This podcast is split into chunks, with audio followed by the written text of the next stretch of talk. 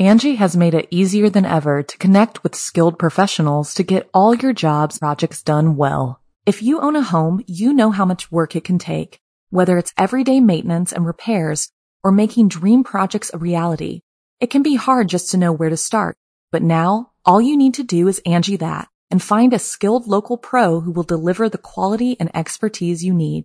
Angi has over 20 years of home service experience and they've combined it with new tools to simplify the whole process. Bring them your project online or with the Angi app, answer a few questions and Angi can handle the rest from start to finish or help you compare quotes from multiple pros and connect instantly, which means you can take care of just about any home project in just a few taps. Because when it comes to getting the most out of your home, you can do this when you Angi that. Download the free Angi mobile app today or visit Angi.com. That's A-N-G-I dot com. When you need mealtime inspiration, it's worth shopping Kroger, where you'll find over 30,000 mouthwatering choices that excite your inner foodie. And no matter what tasty choice you make, you'll enjoy our everyday low prices, plus extra ways to save, like digital coupons worth over $600 each week. You can also save up to $1 off per gallon at the pump with fuel points. More savings and more inspiring flavors make shopping Kroger worth it every time. Kroger, fresh for everyone. Fuel restrictions apply. It's time to turn off the lights and turn on the dark. Chilling tales for dark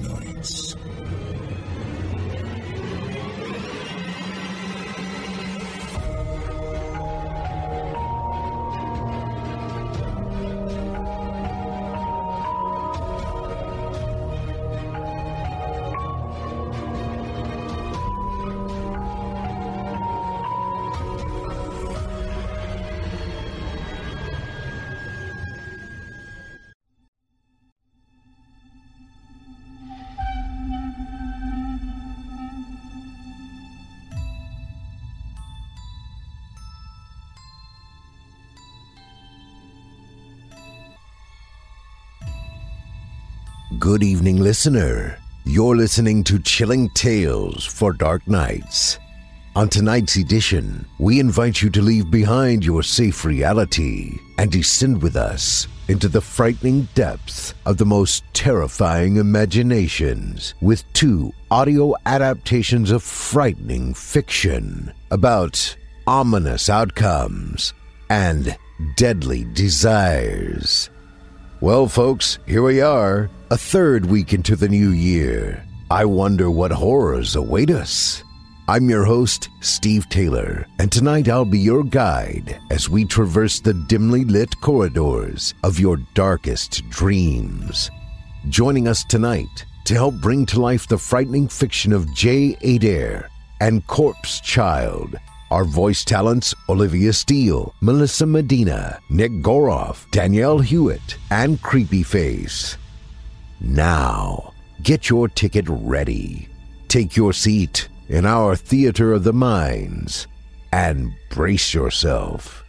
It's time to turn off the lights and turn on the dark.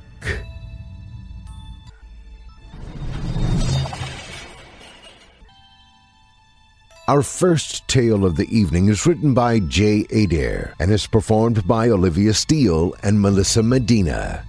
In it, we'll meet a young single mother fresh out of a difficult relationship who must face another challenge when she begins to sense a malevolent presence lurking in her home. So without further ado, I present to you The Ghost in the Corner.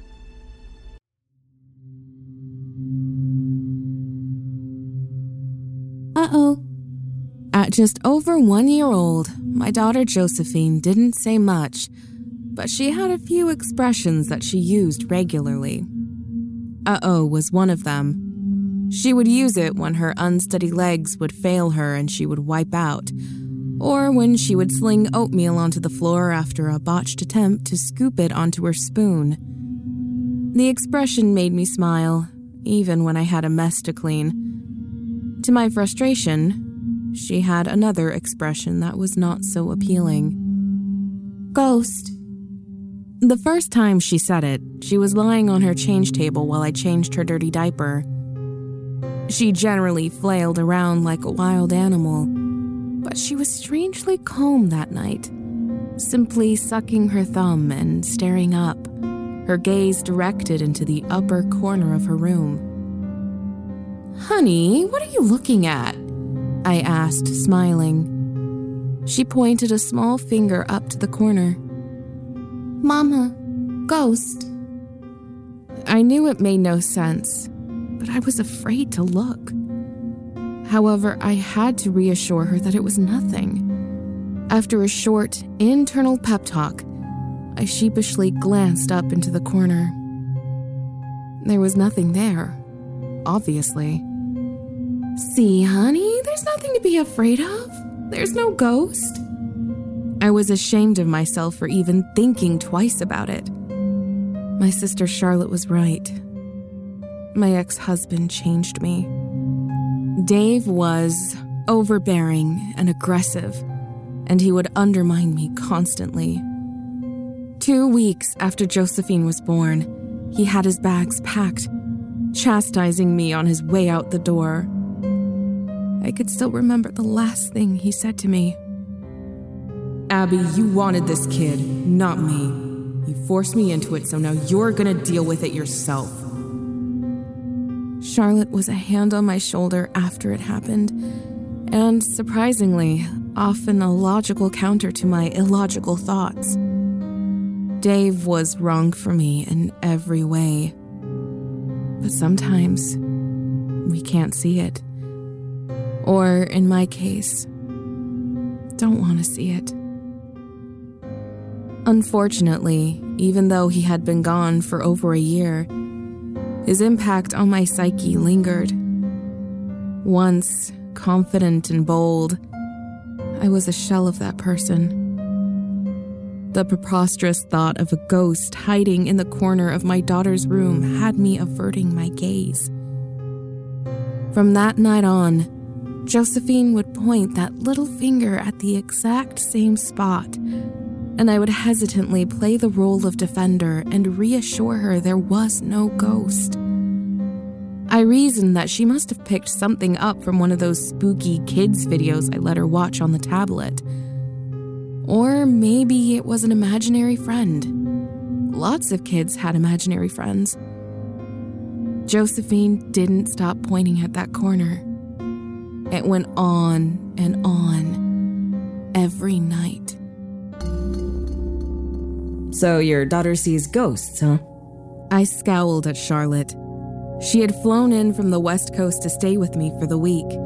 She wanted to help with Josephine as much as she could, including putting her to bed. I should have made up some excuse to do it myself, but Charlotte would have sensed something was wrong. She was good at that. It's nothing, Char. You know, this is the exact type of behavior that makes these types of things persist. I mean, this tendency for people to ignore anything that makes them uncomfortable is. T- okay, okay, fine. I held up my hands, trying to avoid one of her lectures. What do you want to know? How long has she been doing this? About a month. Does she always point to the same spot? Yes. Have you seen anything strange? I paused, just for a moment before answering. No. Stupid. She caught my hesitation. Charlotte glared at me. There had been a few oddities, sure, but they were easily explained away and nothing that Charlotte had to know about. Had I awoken to a sound from Josephine's room one night and, glancing at the video baby monitor, believed that I'd seen something or someone leaning over her crib? Yes, but I blinked and it was gone. That could easily be chalked up to the fog of sleep, the poor picture quality of the monitor, and too many horror movies before bed. On another occasion, had I thought I felt a hand brush through my hair as I was placing Josephine in her crib? Yes, I had. But again, I was living alone for the first time in my life with a young baby to look after because my husband had just abandoned me. my fragile mind was playing tricks on me. I looked back at Charlotte. So? I asked. You probably have a trapped spirit in there, Charlotte said. Come on. Charlotte gave me a look I had seen before, one of concern and distress. Her voice was soft and sincere. I care about you and Josephine. I'm just telling you what I think. I know you sometimes shrug me off and think I'm a nut, and look, frankly, sometimes I don't blame you. But this time, it really feels like something. I sensed a presence. Well, I wasn't going to fight back now. So, what do I do? I asked. Spirits are typically people who have passed on and got, well, stuck in our plane of existence. Mean, most are just innocent observers.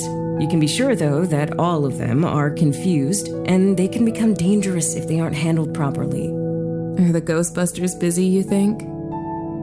She ignored my poor attempt at humor. Most spirits don't understand where they are. This could be the spirit of, say, a mother who left behind a child and believes Josephine is her daughter. I mean, maybe she sees you as a threat. So, what do I do? The only way to get rid of a spirit is to confront it and demand that it leave. I laughed. demand that it leave. Well, people are scared to confront the unknown, so spirits can linger for years. You have to make it understand that it doesn't belong here. I shook my head. I can't even see this so called spirit. Not sure how I'm supposed to confront it. She shrugged. The mind of a child is so different than that of an adult. Funny enough, Josephine even recognizes this thing as a ghost rather than how it appears to her, likely as a human. She has no fear, but she certainly sees and acknowledges it. Mean, adults believe that ghosts aren't real because they don't fit into our rational view of the world. I guess you just have to think with a little less rationality. I took a deep breath. this is crazy, Shar. a few years ago, you would have marched up to that room and yelled at that corner just to shut me up. Charlotte said, grinning a bit. You mean before Dave? Of course I do. Charlotte replied. He's gone now, so I want to see some of that old Abby spark again. The next night, Charlotte stayed at my parents' place. She insisted on Josephine staying there with her. She could tell I needed a break. It was a Friday night, and a few of my college friends were getting together for some drinks. I indulged, really, for the first time since I'd gotten pregnant with Josephine. After five hours at the table exchanging nostalgic tales of wild nights and downing pitchers of beer like we used to, I was surprised I was able to spit out my address coherently enough that the cabbie could get me home. After stumbling through the door, I went to the fridge and grabbed an old bottle of white wine that had probably been sitting there since the day I moved into the house. It had been a good night, and I didn't want it to end even if I was just there alone, ready to pass out watching some garbage movie on TV. Before I crashed down on the couch, a thought struck me. Tonight was a good night, but I could make it a great night if I did something more. Something big. I turned from the inviting couch and marched up the stairs. Throwing the door open to my daughter's bedroom, I flopped down into the rocking chair across from her change table. The unusually bright moonlight beamed through her open curtains. I could see the corner where the so called ghost resided very clearly. Flinging an accusatory finger at the corner, I took a big swig of cheap wine before making my slurred statement. All right, you asshole. I'm here now. Come on out. Show yourself. I laughed as I took another deep gulp of wine. Come on, don't be scared. Come out, come out, wherever you are. There was a change at that moment. The room got eerily cold. My hair drifted across my face. as if a window was suddenly opened and the cold winter air had filled the small bedroom. Pushing the hair from my face, I recoiled in shock. There was a woman in the room with me. Her position defied all logic. She faced me, pressed into the upper corner of the room, palms and feet pushed against the wall as if they were stuck there, holding her up in the air in this bizarre position. A long, torn white dress hung from her emaciated figure. Strands of filthy black hair hung across her face. She was pale, almost a gray color. Her skin looked as if it was peeling away from her wrinkled face. She glared at me, her eyes cloudy white. No pupils. She bared her teeth, or what was left of them, and made a hissing sound, like a snake. Paralyzed and feeling lightheaded, I tried to focus on my breathing.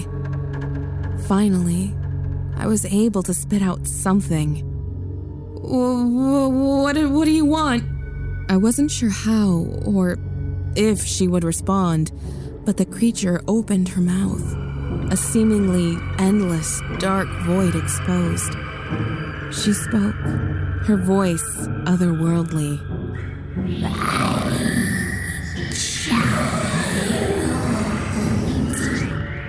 Gripping the bottle in my hand, I found my legs and stood. No. No, she's my daughter. The ghost hissed loudly and repeated,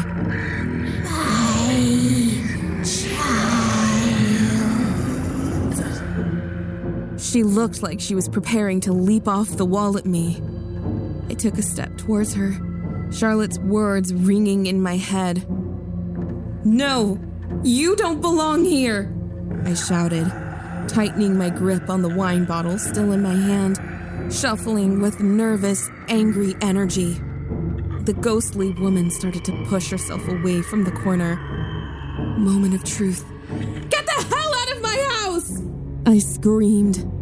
I wound up like a baseball pitcher, closed my eyes, and threw the wine bottle as hard as I could. Smash! I opened my eyes to see nothing. The woman was gone. The room felt warm again. The only evidence of the encounter a pile of glass on the change table and a hole in the now wet drywall. I sat back in the chair, dazed, and stared out the hole in the wall for what must have been hours. Eventually, sleep overtook me.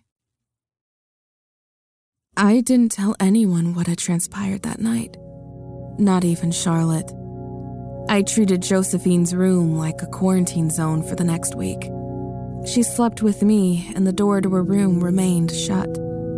After a week of waking up with Josephine's legs resting across my face, I thought it was time to move her back into her bedroom. Not just because I needed sleep, because I wanted to believe that there was nothing to be afraid of, that we had beaten it. I watched the monitor like a hawk the first night, and all was calm. On the second night, again, all seemed well. I began to drift off to sleep when I was shocked back into consciousness by a shrieking cry Flinging the covers aside, I bolted to Josephine's room, faster than I had moved my entire life. I barreled through the door with such violence that I heard the sound of splitting wood from somewhere on the doorframe. Snatching Josephine up from her crib, I held her as tightly as I could while I moved to turn the lights on. What's wrong, honey? I pleaded for an answer despite her limited vocabulary. After a week of sleeping with me, Maybe she just panicked when she had a brief wake up in the night and saw that she was alone. Then Josephine raised her arm, and a small finger pointed up at the corner. That corner. Slowly, I looked up in the direction of her finger. Uh oh, she said. The breath that I'd been holding escaped. Hole, Josephine said. The tension drained from my body. Tears welled up in my eyes. Yes, honey, I said with a smile. Mommy made the hole in the wall. Mommy made that uh oh. I patched up the wall a few days later. For a long time, I waited for Josephine to look up there, to point and tell me the ghost was back. But she never did. Those first few months after it happened were incredibly tense, but I was ready. If anything came back, if anything threatened her, I would be there. I knew that I wouldn't be able to protect her from everything in this world as she grew up. I couldn't protect her from heartbreak, from loss, from all the challenges she would face. But I knew that if I could confront the ghost in the corner, that we would be able to confront everything else life would bring head on.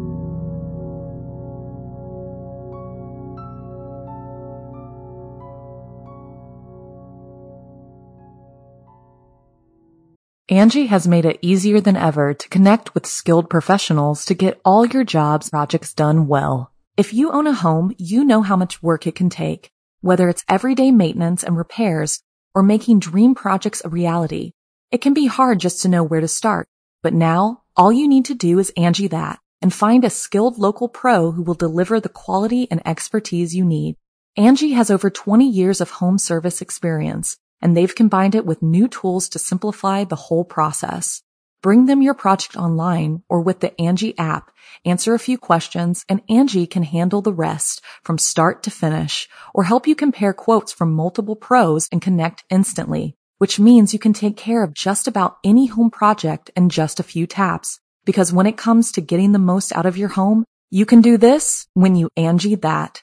Download the free Angi mobile app today or visit Angi.com. That's A-N-G-I dot com. You can live out your MasterChef dreams when you find a professional on Angi to tackle your dream kitchen remodel.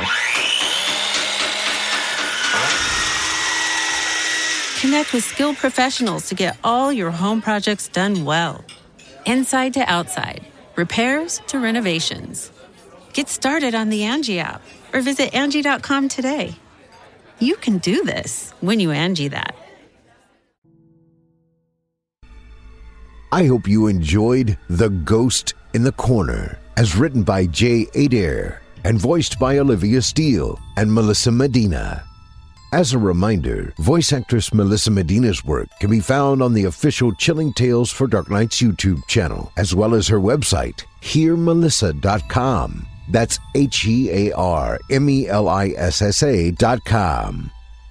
Our second tale of the evening comes to us from author Corpse Child and is performed by Nick Goroff, Danielle Hewitt, and Creepy Face.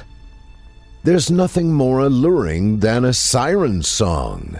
And in this next tale, we see what happens when a human experiences the art of fishing in reverse. Now, without further ado, I present to you Girl from the Deep.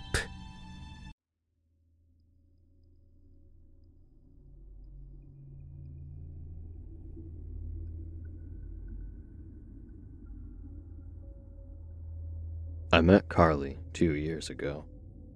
I remember how we met, too. It was honestly a bit of a freak occurrence.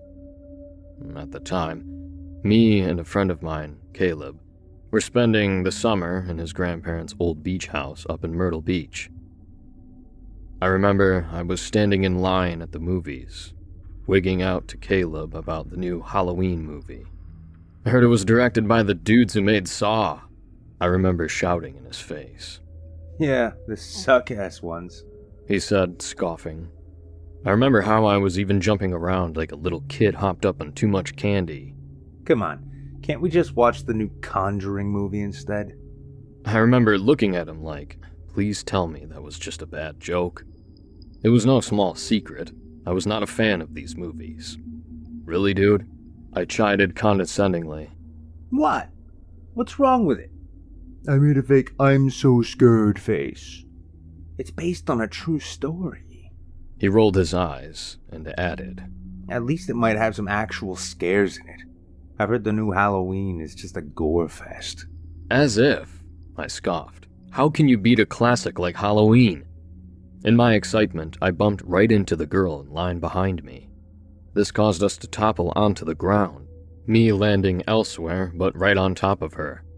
For a moment, we stared at each other on the ground, facing each other with our eyes the size of serving platters. Oh, uh, I stammered. Are, are you okay? She just continued staring back up at me, face chiseled in an expression of pure shock. From behind me, I could hear the sound of a photo snapping. Looking back, I saw Caleb standing there with a shit eating grin, holding his phone up. Seeing this, I scrambled off of her to my feet. He started snickering, and I could see the crowd form around us. What the hell are you doing? Oh, don't mind me, he remarked, his grin still on full blast. I was about to try and rush him to snatch the phone and chuck it halfway across the street when from behind me I heard a soft voice ask, Was it a good pick? I snapped my head around to see her on her feet, too. She was smirking kind of sheepishly. Instantly, my body tensed up again. Oh, uh, I. I, uh. I stuttered. She started giggling. My tongue froze again. Come on, Dingus, you're blowing it here. Get your shit together. Pete. I finally blurted. Huh? She asked. Come again? Oh, uh, my name is Pete. I chuckled nervously, feeling less than two seconds from a heart attack, and shakily held my hand out to her. She stared at me for a moment, seemingly confused. Her eyes seemed to lock directly onto mine. In a way, I could feel them boring through me. For a moment, I thought I could see something else in those eyes. Something like maybe worry or fear. I looked behind me to see that the line was moving. Caleb was third in line now to the ticket booth. I turned again, back to her, her face still fixed in that worried looking expression. I signaled to him that I'd be right there. He rolled his eyes and mouthed for me to hurry the hell up. I was the one with the money for tickets. Suddenly, she started blinking rapidly, broken from her stupor. Huh? She asked. What happened? Oh, um, nothing. I just told you my name was Pete, and you just sort of zoned out there. Everything okay? She smiled again and nodded her head. Yeah, sorry. She said, chuckling. Sometimes I just get lost in myself, you know. I'm Carly, by the way. Ah, well, you want to join me and my buddy? We're gonna see the new Halloween. Oh, um, sure, why not? She smiled, and I bit my lip. I remember getting to the ticket booth and Caleb looked at me confused before grinning, knowing I'd just scored a date with my little embarrassment. The movie was enjoyable enough, but I was barely even concentrating on it. See, I'm one of those who will talk during a movie, even in the theaters. Despite almost getting into a fist fight with some of the other patrons on certain occasions because of this, Caleb would usually try to ignore me, but not her. Actually, turns out Carly was the same way. So we spent the entire time gawking, laughing, and chatting back and forth about the movie. Though, as I said, I was barely focused on the screen. I couldn't take my eyes off of her for more than 30 seconds without finding my gaze locked back on her. I mean, she was beautiful, sure. Drop dead fucking gorgeous, in fact. But it wasn't just that. It was something else about her. Something more. something. I don't know. Hypnotic, in a way. Still, bottom line, that night went from a great night to fucking amazing. All because I made a fool of myself. Towards the end of the movie, despite what I just said, Somehow I didn't notice she'd laid her head on my shoulder and fallen asleep. When I woke her up, she jolted awake, frightened. Huh? What happened? She exclaimed, throwing her head left and right. Whoa, sorry. Didn't mean to scare you. Movie's over, though. She began to relax a little. I could tell she was still tense about something. Hey, is everything okay? Oh, uh, yeah. What time is it, though? I looked at my phone. Uh, 12:30. Her eyes bugged out again. Why? What's wrong? Oh shit. My folks are gonna kill me. I was supposed to be home an hour ago. She started ruffling her hands frantically through her hair. Hey, it's okay if you like. I can give you a. No, She blurted, startling me.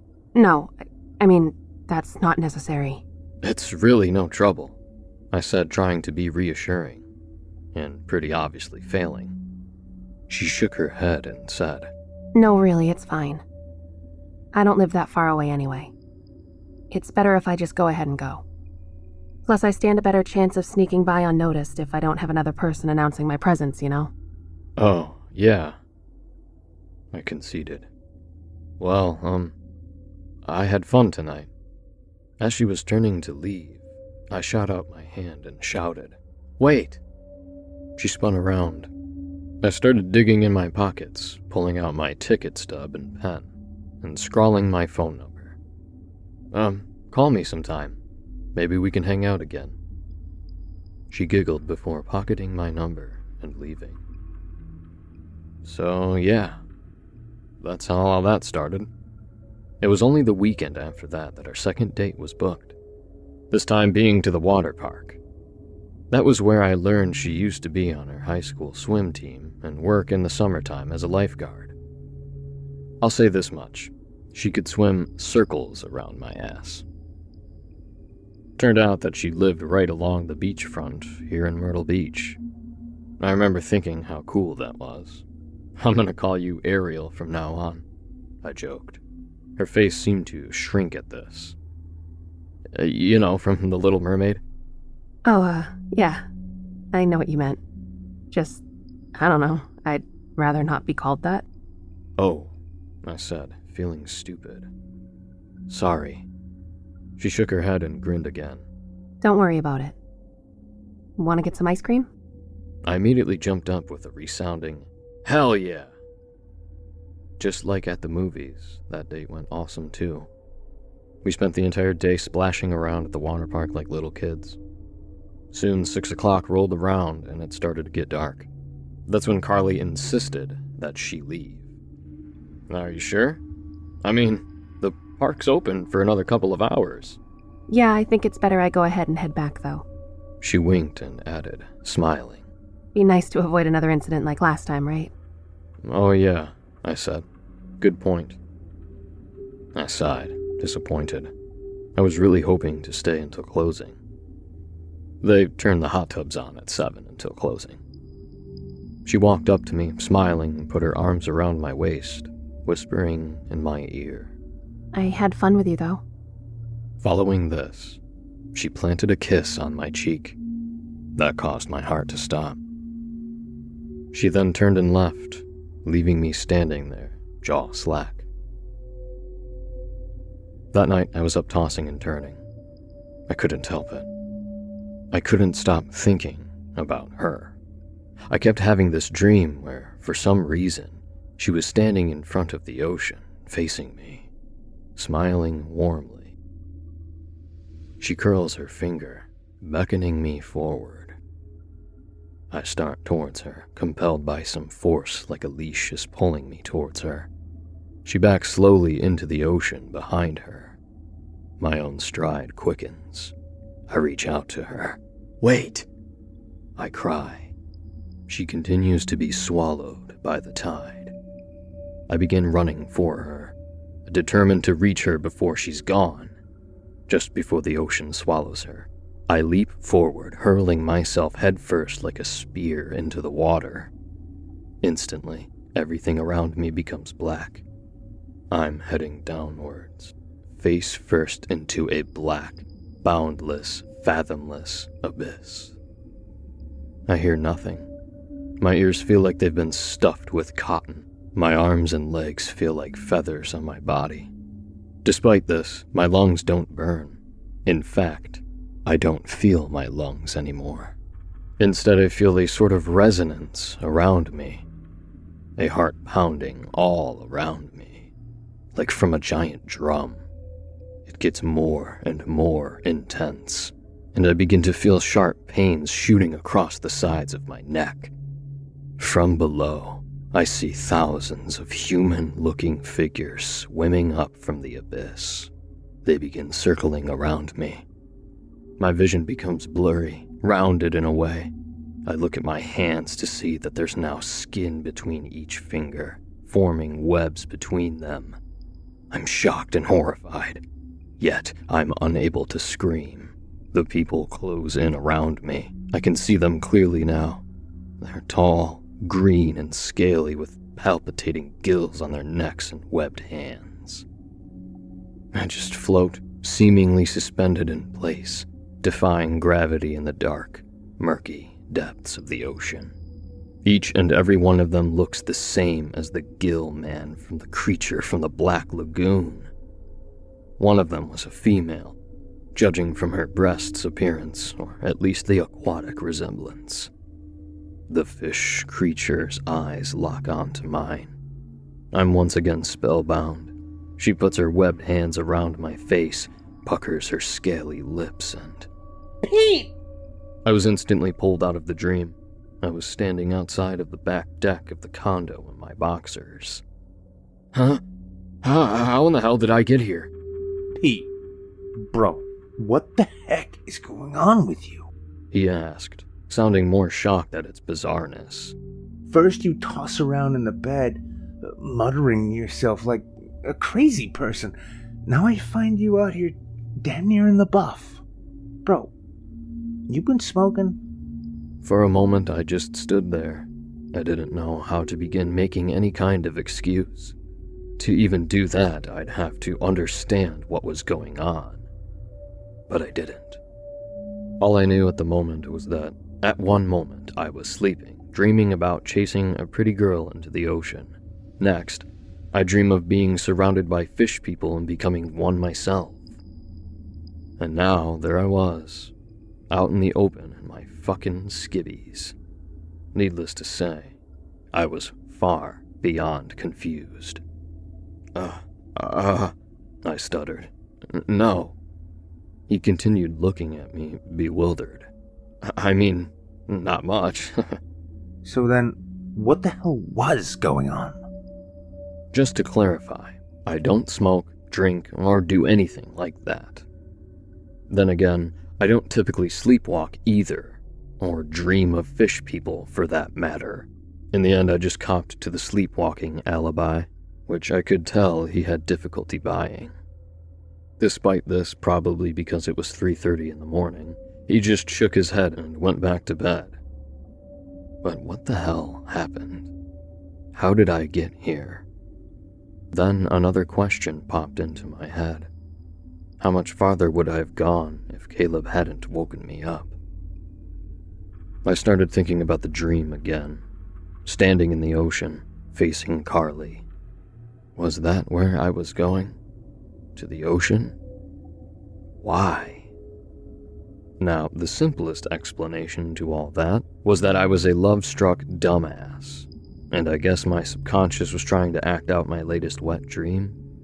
I mean, this was brought on, or likely was anyway, by Carly kissing me on the cheek. Yeah, that's it. That's all it is. I'm just having a weird dream about a girl, and I started sleepwalking. With that, I decided to go back to bed, though going back to sleep was nigh impossible. Instead, I spent the remainder of that night watching Netflix on my phone. About six o'clock or so, the sun just starting to peek out from above the horizon, I get a call from Carly. Hello. I answered, still pretty groggy. I was still tired, even if I couldn't sleep. Hey there. Listen, you doing anything big tonight? No, not really. Why? You want to meet up at the beach later on tonight? Sure, uh, what time? About six ish when the sun starts going down? You're on. I heard her giggle on the other end before saying, Awesome. See you there. She hung up after that. I paid back, smiling, watching the sunrise through the window. Petey, old boy, you've done it again. All that day, I felt free as the seagulls that were flocking on the beach, scrounging for breadcrumbs. Nothing was going to ruin my day. Caleb noticed this too. What's got you so hyped, huh? I just grinned. Let me guess. It's that one girl, ain't it? Maybe, I replied, not at all subtly. Why? Well, I had to figure it was either that or you're still tripping ass on whatever it was you were on last night. That made me pause. Up to then, I'd forgotten about that little incident. Speaking of which, am I gonna get any story on what the fuck was going on there? Oh, that. I replied, chuckling embarrassingly. I don't know. I guess I was just sleepwalking. Sleepwalking, huh? He scoffed and said, Well, they do say there's a first time for everything. But I'm still wondering what was making you wig out the way you were? What do you mean? I mean, you were flopping around worse than a live fish on the grill. You were also whispering something in your sleep. Something about wait for me or something. I don't know. Now I was curious. See, like I'd been saying, I wasn't a sleepwalker. The same would apply to talking in my sleep as well. At the same time, it's not like I could call bullshit either. I mean, I was standing out in my underwear after apparently sleepwalking. That, plus the utterly weird ass dream making my sleep pretty restless, all seemed to add up to what Caleb was saying. What wasn't adding up was why. Why did that happen? Why, after all my life of never having any problems with sleeping in a noisy city, am I now having incidents like the previous night? I thought again back to the water park. I had fun with you, handsome. Carly, I wondered. Is she the reason why? Yes, I know, that sounded cheesy enough to make every Hallmark Channel director blush. Hell, we'd only met. But what other explanation was there? Something else far in the back of my head told me that there was another aspect of this. This may not just be some love at first sight, destined to be together forever type of deal here. But then again, what is it exactly? I decided then to ask Carly when I saw her that evening. How that would help, I wasn't sure. But the way I figured, it's the only way I was going to get some answer. So the day passed with me and Caleb just screwing around at the boardwalk. I had fun, of course, but at the same time, I just couldn't help thinking about the ocean, about Carly. I couldn't really explain it, but I was itching to go to the beach right then and there. No, actually, it was more than that. I was being compelled, summoned to the beach somehow. Not only this, but my entire body felt hot as well. My insides felt like they were cooking inside my skin. I had to get out of my clothes. They were too hot. My mouth was dry. I needed the ocean. I needed water. Yo, Pete! I heard a voice shouting behind me. The hell are you doing? I snapped around to see Caleb standing in line for the ice cream stand, looking confused at me, looking down. I saw that I was in the open, stripped, buck ass nude. I could see a crowd gathering around. I froze up. Uh, um, I stammered. Dude, put your freaking clothes back on. Quick as I could, I scrambled to put my jeans back on before me, and Caleb scurried out of the boardwalk and back to the condo. When we made it back, after slamming and locking the door and making sure the cops weren't on their way, he instantly started pressing me as to what had just happened. I, I don't know. I swear to God. Look, he said, exasperated. I need you to be straight with me, okay? Are you high right now? Are you stashing any drugs around here? What's gotten into you? Because you're really starting to freak me out a bit here. I shook my head. I'm telling you, I don't know. I'm not high. I I don't know what just happened. Okay. Well, can you at least tell me what was going through your head when you decided to just up and present yourself for God and the world to see? I don't know. I felt hot, like I was in an oven. I felt like I wanted to get out of my skin.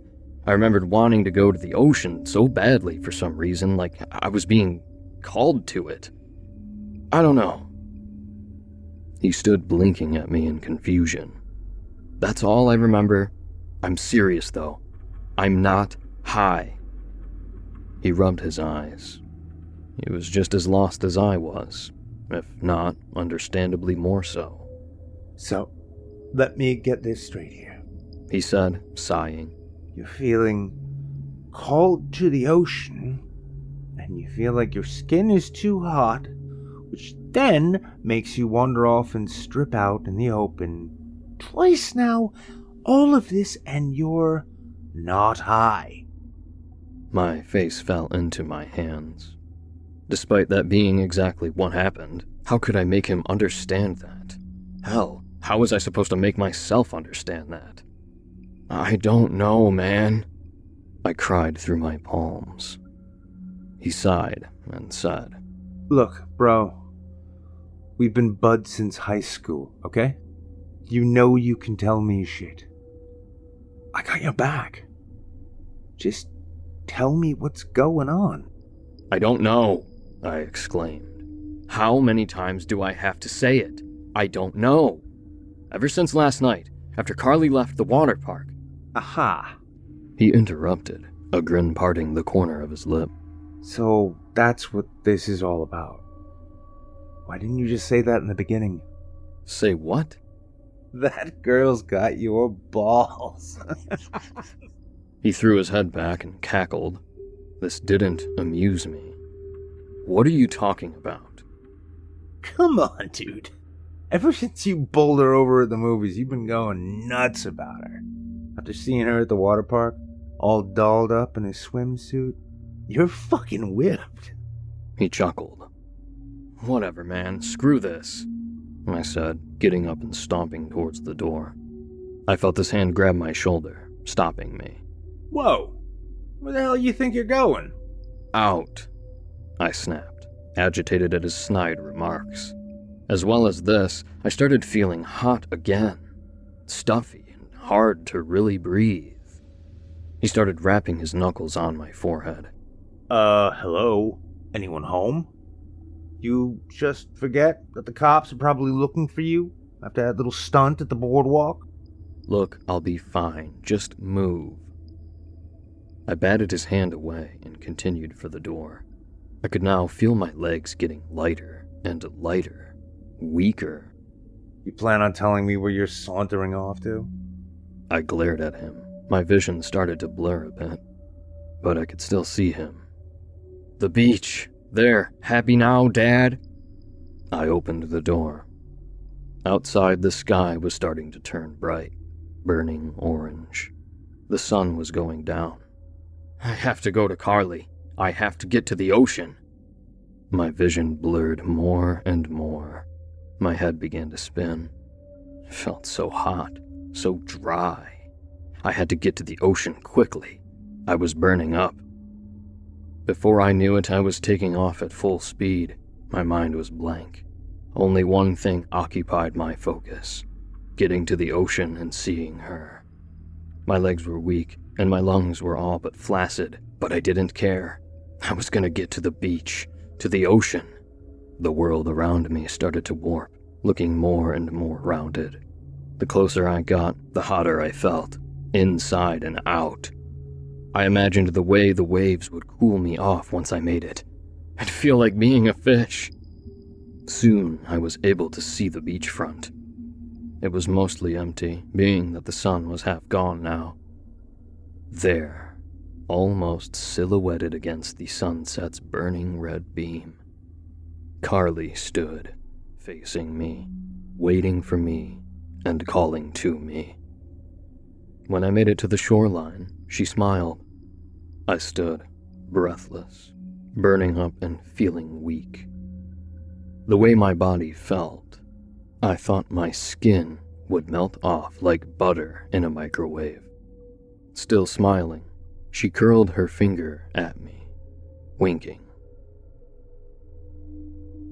I began staggering mindlessly towards her. I saw her take baby steps backward with every step I took towards her. The water felt cool across my skin as my feet entered. Not too hot, not too cold. It was soothing. The further I waded in, the more my body seemed to cool off.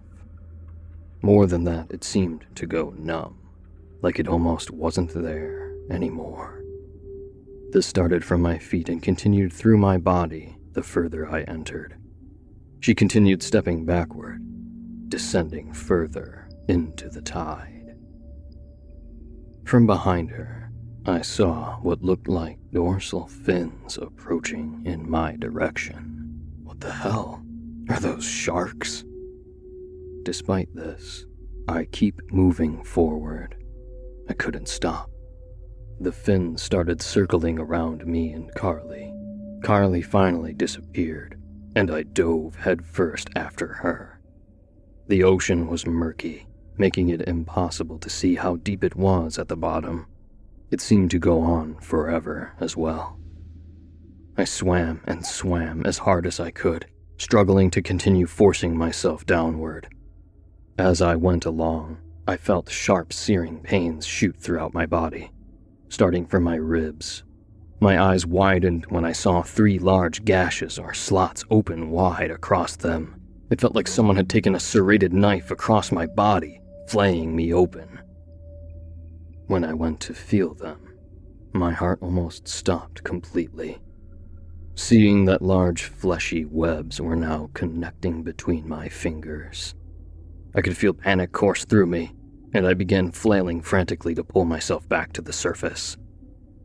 Eventually, I couldn't feel my arms or legs anymore. Despite this, I noticed I wasn't sinking. Instead, I just floated there, suspended in the middle of the ocean depths. All around me, I watched as a bunch of figures started swimming around. They swarm in one large horde around me. A school of fish, essentially forming a sort of ring. The longer I watched, the more I was able to distinguish a few of them individually. That's when I realized those were the same fish people from my dream. All of them were green and scaly, with webbed hands and gills across their ribs and neck.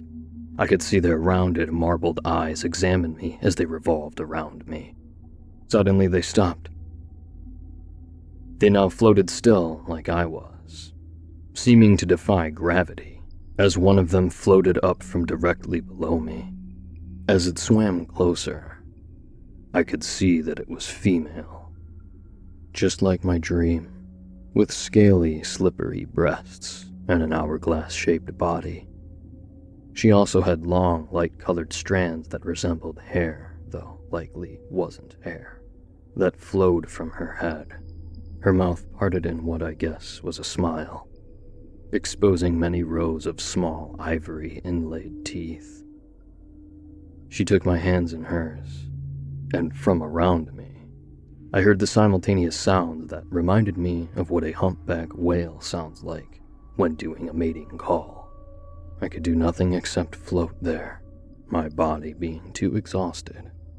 Her lips began to move, and just very faintly, I could hear her say, in a deep toned version of Carly's voice, Kiss me, my love.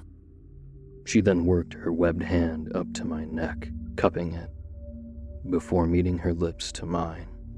She pulled away and looked behind me opening her mouth and letting out a heart stopping shriek. The moment our lips touched, the whale calling noise from the others increased in pitch. Her lips stayed stuck to mine for almost a full minute when, from the corner of my eye, I noticed the others begin to disperse and start swimming around frantically, the way bees do when the hive is disturbed. When I looked behind to see what the commotion was about, my jaw dropped. It was Caleb swimming headfirst straight for me, Relief flowed through me. I'm saved. He'll be able to get me. However, my relief was cut off as I watched them begin to swarm around him. He struggled furiously, viciously punching and kicking at his assailants, but it did him no favors. They were too quick to sink their piranha like teeth into his flesh and eat him. Caleb's eyes were wide with horror, his face twisted with excruciating pain as they continued to maul him. Some of them grabbed at his flailing limbs and began pulling, causing them to start ripping from his body. I could see a cloud of red spread across the murky water. I finally managed to break from my earlier state of entropy, and I darted through the water to try and get away from them. I was stopped, however, when the fish woman tightly grasped my ankle. She pulled me back, embraced me, and said, Stay with me, handsome. We'll never die. We'll always be together. Down here. She moved in to kiss me once again when I shoved her away. For a second, she was still. Her rounded eyes somehow opened wider in shock before she let out another shriek and darted through the water towards me. With quicker reflexes than I ever thought possible, I dodged her just as she would have seized me. I was able to grab her and sink my teeth, now serrated like hers, into her neck. She let out a series of sharp screams that echoed throughout the abyss around us as she squirmed against me. With a single jerk, I tore a chunk from her scaly neck, the size of my palm. Her body almost immediately relaxed, and I let go of her. She fell slowly to the dark, boundless depths below. When I looked up, I saw the others staring back at me, horrified and disgusted having all but devoured Caleb by that point. I could tell that I was now their second course after what I'd just done. Thinking quickly, I took off, shooting straight up through the water. I didn't dare chance a look behind me. I didn't need to. Their enraged shrieks signaled that they were gaining on me fast. I focused solely on the surface of the ocean. Soon, I was able to see the surface. With one final push, I did it. I broke the surface. From there, I quickly scrambled back to the shore before collapsing. Exhausted, once again. It was at least a good 10 or 15 minutes that I just laid there, completely spent both physically and mentally. It was sort of a slow digression. The next thoughts and emotions I felt. Starting with relief, I had made it out. My body looked normal again, looking like regular human flesh rather than a fish like it was earlier. Then came complete confusion. What was that? What the fuck just happened down there? What was happening to me? This was then replaced by grief over Caleb, my friend, who'd always had my back since high school who tried to save me from whatever the fuck that was in the ocean. Now fish food.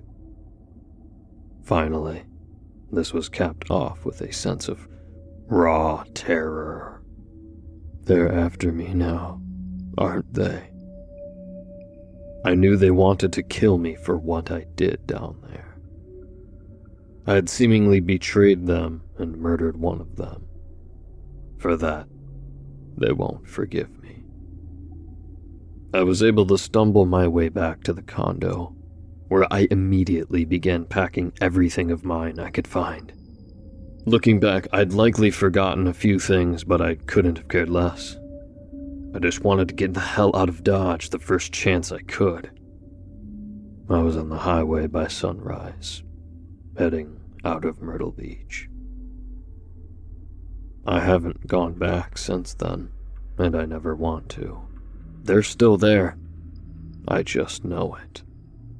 Somewhere deep beneath the ocean, farther down than most will ever see. They're still there waiting for me to return so they can finish me. And they'll never stop, for they don't die like the rest of us. Now, though, I suppose neither do I. I still don't know exactly how my body became the way it is. But I'm willing to bet it had something to do with Carly. How and or why, though, I don't think I'll ever be able to tell you. All I can say is, I'm scared. For the past two years now, I've essentially shut myself away in my house, living as a hermit. I don't want to go back, but it's getting harder and harder to resist. My body always feels so hot, and I can't physically exert myself much at all anymore without feeling breathless and weak. I've managed to get by by making money working from home on my computer, along with living off of delivery, pizza, and takeout. But I'm worried I won't last much longer. Even as I say this, my body feels so hot and I grow weak, barely able to stay conscious. It's the ocean. I can feel it. It's calling me to it. And I don't want to go.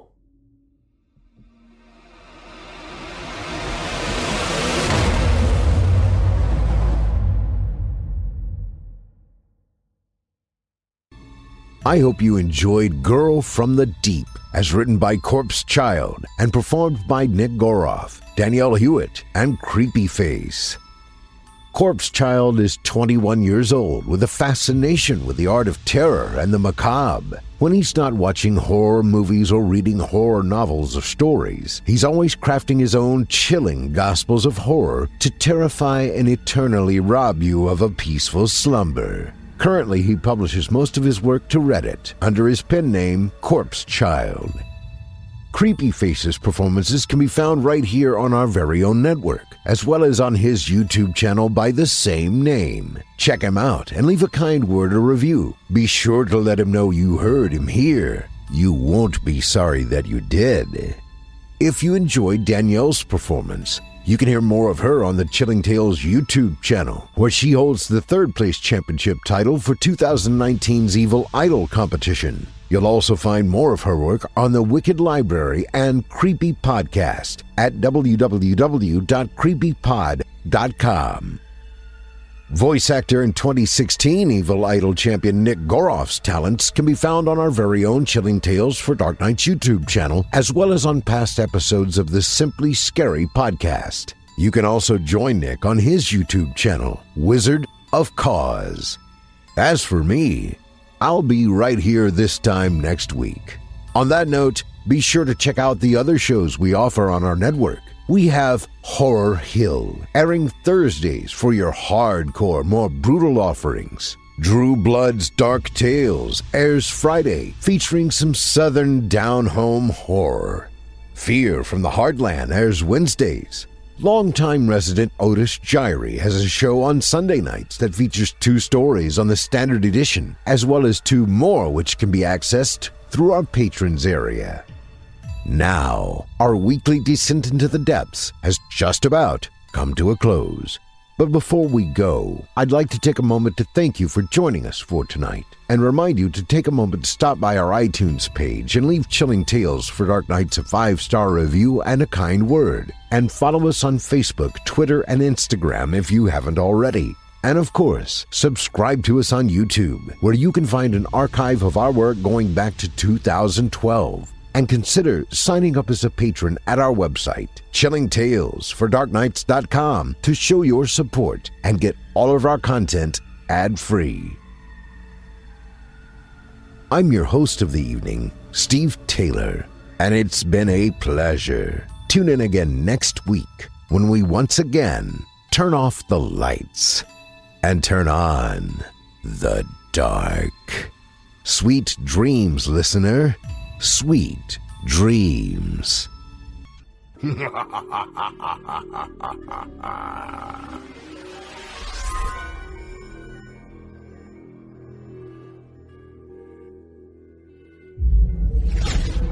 Chilling tales for dark nights.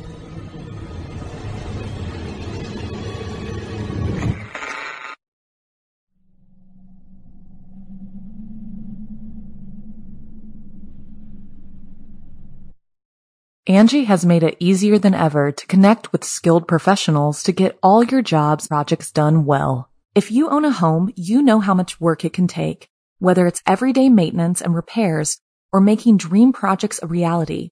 It can be hard just to know where to start, but now all you need to do is Angi that and find a skilled local pro who will deliver the quality and expertise you need. Angi has over 20 years of home service experience, and they've combined it with new tools to simplify the whole process.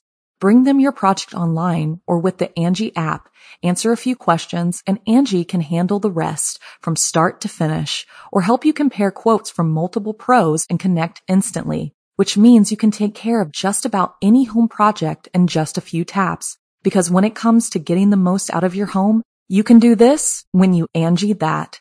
Download the free Angi mobile app today or visit Angi.com. That's A-N-G-I dot com.